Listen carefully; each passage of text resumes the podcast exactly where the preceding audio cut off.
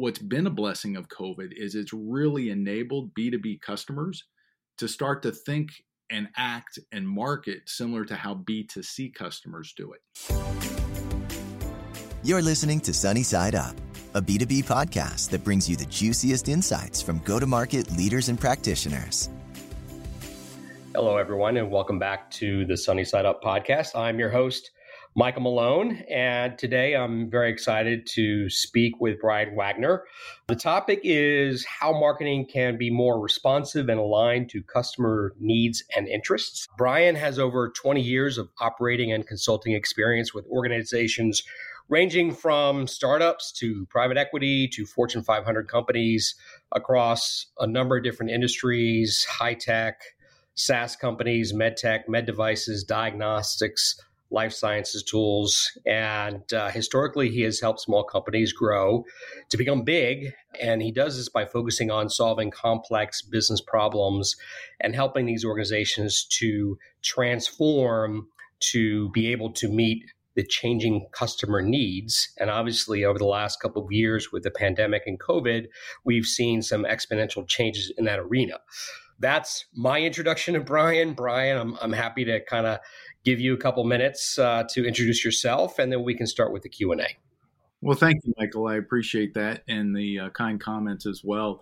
Uh, as you mentioned, you know, I've got like twenty plus years of healthcare, life sciences experience uh, from small to large companies.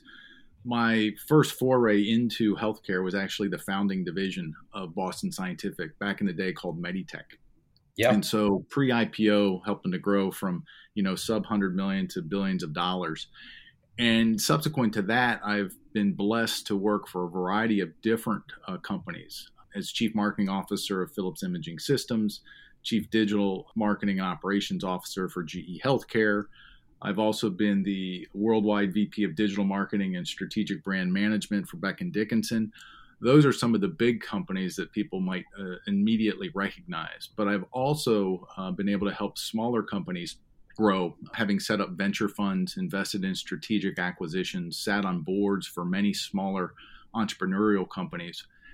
And through all of that experience, what I really honed is, you know, my passion is around saving and improving lives, but it's also around creating dollars that otherwise don't exist. And from there is where we can help small companies grow to become large. And in the process, I really enjoy helping save and improve lives.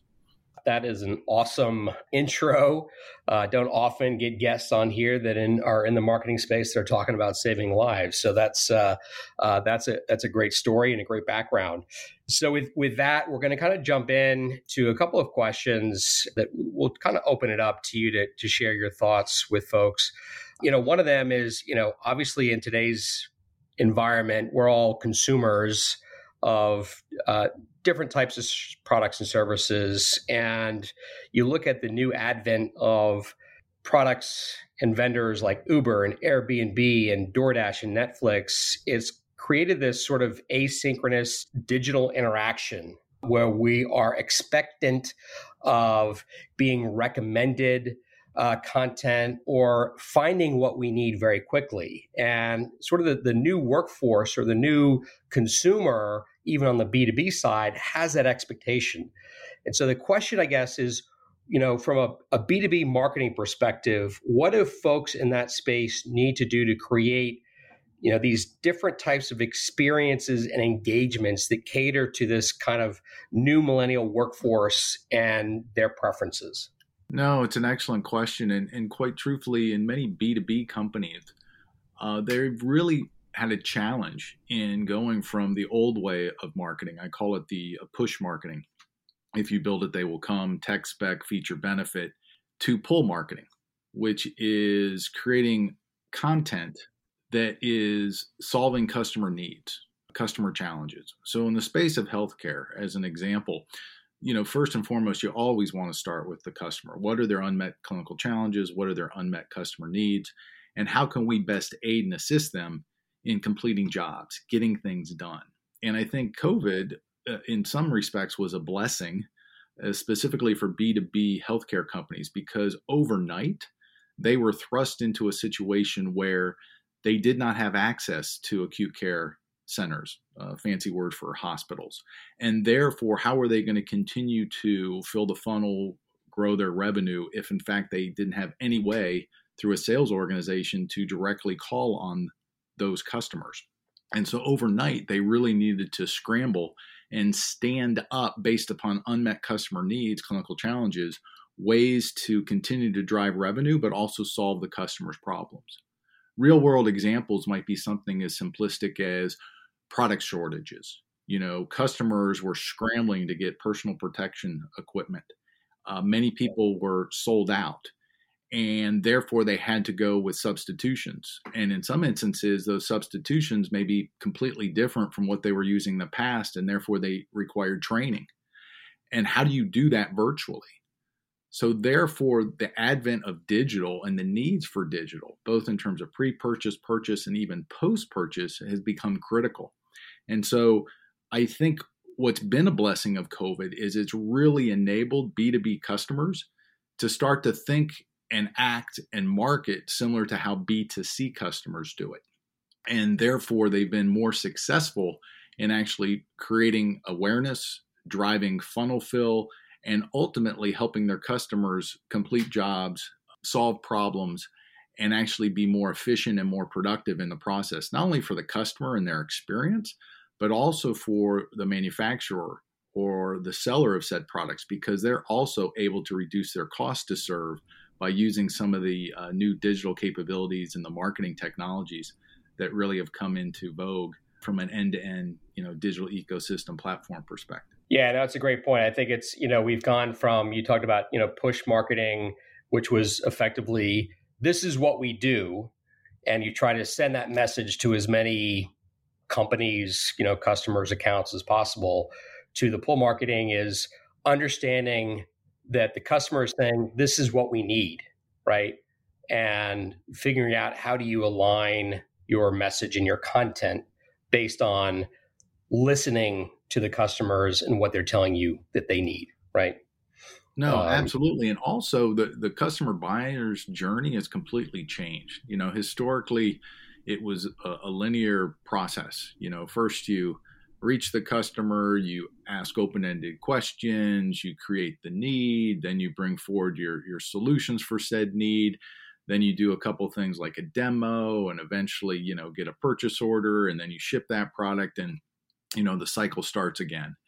Whereas in today's world, many customers, they could enter at any stage and often do. Many times customers come in and they're ready to buy today. Are we ready to sell them? Do we have the capabilities around e-commerce, if that's the case? Or they're just in an investigation mode. I'm trying to learn. I'm trying to solve a problem. I don't have enough information, so I'm trying to seek that. And being able to create these ecosystems digitally to meet the customer where they are, when they are, and to offer them up what their needs are to enable them to complete jobs and to really accelerate the buyer's journey. And in the essence of doing that, create a much better customer experience in the end. And there's this big, big focus that needs to happen too on post-purchase, which I think many B two B companies actually overlook. I know in my capital equipment experience, you know, over seventy percent of our customers, after we got that purchase order, we would forget about it. We would move on, and we would not engage them for anywhere from eight to twelve years until they were ready to revamp their their, their capital purchase needs. Because marketing was done, right? They they marketing had quote unquote done their job, right? We yes. we brought the sales, the transaction occurred. Okay, marketing is now going back to looking for new customers, right? Correct. Which is a huge miss, because when you pick the ball back up eight or twelve years later, it's much, much harder. But if you had continued to delight that customer in their post-purchase experience, it was much, much easier. And there was much more stickiness involved in order to capture that new sale. You know, thinking customer, ways to do that in the new environment. Many, many customers, they need training. Okay. But the way they used to do it was very complicated. You know, I got to call my rep, figure out who my clinical specialist is. I call them, then I got to arrange meetings and schedules, and I do it with my staff. Whereas in the new world, having the digital capability to where you could have a single sign-on portal that's personalized, to where you could know who your clinical specialists are, you could know the dates of availability, and you could coordinate and conduct all of that as a transaction online and actually do the training online virtually versus having to be in person. That's just one small example of where technology and the advent of digital and thinking customer is really pushing the envelope to enable customers to complete jobs, get things done, have a much better customer experience. But in the end, you actually reduce the cost to serve because you're not needing as many customer service people to field phone calls. You're not losing sales force productivity because they're trying to coordinate a follow-up training. There's so much involved that many people just don't have the time to think through. But if you can, you start with customer, voice of customer, what their unmet clinical challenges and customer needs are, there's a lot that can occur and will occur through digital marketing and the capabilities to delight that customer in a post-purchase world. Yeah, I mean, that, that's a great point. So, I mean, but think about that from a marketing perspective. Is it is it the challenges to doing that? Is that a matter of, is it is it a strategic, we, we're, we're not focused on post-customer engagement? Is it we don't have enough data or intelligence to understand how to engage and support the customers? Is it technology or is it a combination of all, all those? It's actually a combination of all of those and, and, and other things. You know, many, many B two B manufacturers don't have an end-to-end digital ecosystem platform. So even if they had the insights, even if they had the data and they really understood the voice of the customer and where we needed to uh, reduce their pain points, if you don't have that marketing technology stack stood up, it's very, very hard to address those problems. So first and foremost, I think one needs to ensure that they do, in fact, have a robust marketing technology stack end to end. Then secondly, deriving all the data that you can pull from that tech stack and having those insights to determine, okay, what are their unmet needs? What are their clinical challenges? What are their pain points on their customers' buying or customers' deciding journey, as I like to call it? And therefore, what can we do that better assists and aid them in doing that? Because those that get it right are going to thrive. And those that don't may not be around, because what we're seeing is many of the customers in their personal lives, given what they've experienced with B two C transactions, are now demanding that in their business lives. And if companies aren't able to meet them where they are, when they are, how they are, they're probably going to make other choices, even if that choice means they're probably not getting the best product, service, and or solution, but it was much easier to do that transaction. And so forth, they're moving on. And so I think it's critically important for many B two B manufacturers to understand this, because if they don't get it right now, they in fact will be at a competitive disadvantage uh, very, very quickly. Yeah, no doubt, no doubt. And something that, that this popped in my mind, and, and just a question, I'll get your, your two cents on it, is, you know, there's been a significant shift, especially in healthcare, right, in the sales engagement methodology, right, where it used to be sales rep could walk the halls and, you know, would be meeting and doing lunches and dinners and golf outings or whatever it was, right, to be in front of of their H C P or the, the client they're working with. COVID stopped that in its tracks. And I have seen that a lot of executives are trying to figure out, okay, what does sales engagement look like moving forward, specifically in the healthcare space, when it's becoming much more digital? Just sort of side question, but I'm just wondering if you have some some thoughts about how the sales engagement model is evolving given this new sort of digital engagement dichotomy that we're talking about. Yeah, and, and quite honestly, the, the marriage between sales and marketing being much more close. You know, we're always striving for revenue generation, of course, but we also want to strive for sales force productivity. And one of the things you highlighted is in the old way of doing things, it relied upon the sales rep to be that rainmaker or that executive to be that rainmaker by going in and walking the halls and asking probing questions, creating needs. And we come to find out that more often than not, they didn't know all of the decision makers or all the influencers in that buyer's journey. And more often than not, they were wasting time or they were delaying the actual sale. And with the new digital way of going to market, what we have is data. We have information that we can supply the sales rep or sales leadership to say, you know, if there's a big a sale that's going to occur, more often than not, there's going to be a V A C committee involved, anywhere from eight to twelve people that will influence or ultimately make the decision. And historically, they tended to know three to five of those individuals, but they didn't know the remainder. And now through data and information, we're able to actually provide that to sales, sales leadership, such that when they do call on the customer, they know where they've spent their time on our website, what information they've digested, what's important to them. And they also have an understanding of who these other individuals are that are influencing the buyers deciding. And therefore, that's enhancing their sales force productivity because they're not having to hunt and peck only to find out later on that, ooh, these three people derailed us. Now we got to get them back in line and back on board.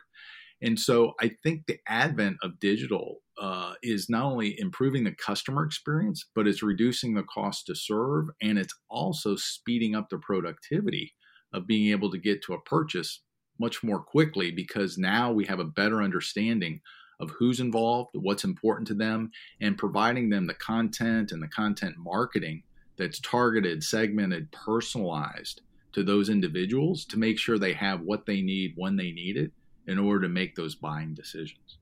Very well said. That was awesome. Thank you, Brian.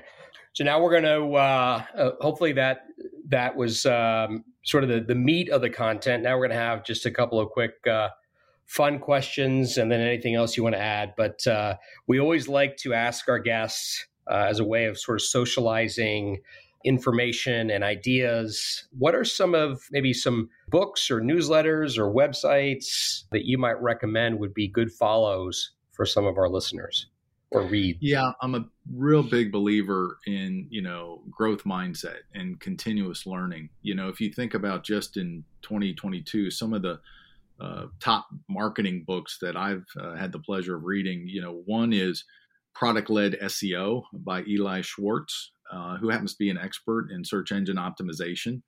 Uh, another book is The Ultimate Marketing Engine by John Jantz. He also wrote uh, Duct Tape Marketing. That one happens to be a really good read. There's another one called Moving to Outcomes, Why Partnerships Are the Future of Marketing by Robert Glazer. It really talks about partnership marketing, a, a model where brands actually create a program filled with trusting partnerships, and they actually pay partners for pre-agreed outcomes. So there's skin in the game, such as sales, uh, leads, or traffic that they're going to drive. And an oldie but a goodie, you know, the advent of digital marketing and all that that means, a lot of people are trying to get up to speed real quick on what is content marketing, what's omnichannel marketing, what are the tools that are needed, what are the platforms. But something that's critically important that many marketeers should not forget are the basics, and the basics around, you know, what is our value proposition? What is it that we're selling? How are we looking to create that?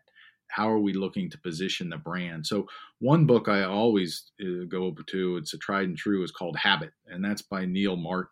So I'd say any one of those four would be really, really good reads for your listeners just to uh, kind of dive in and get some contemporary Uh, digital marketing, upskilling, but also uh, remembering the basics of, of what marketing is, what good marketing is as well.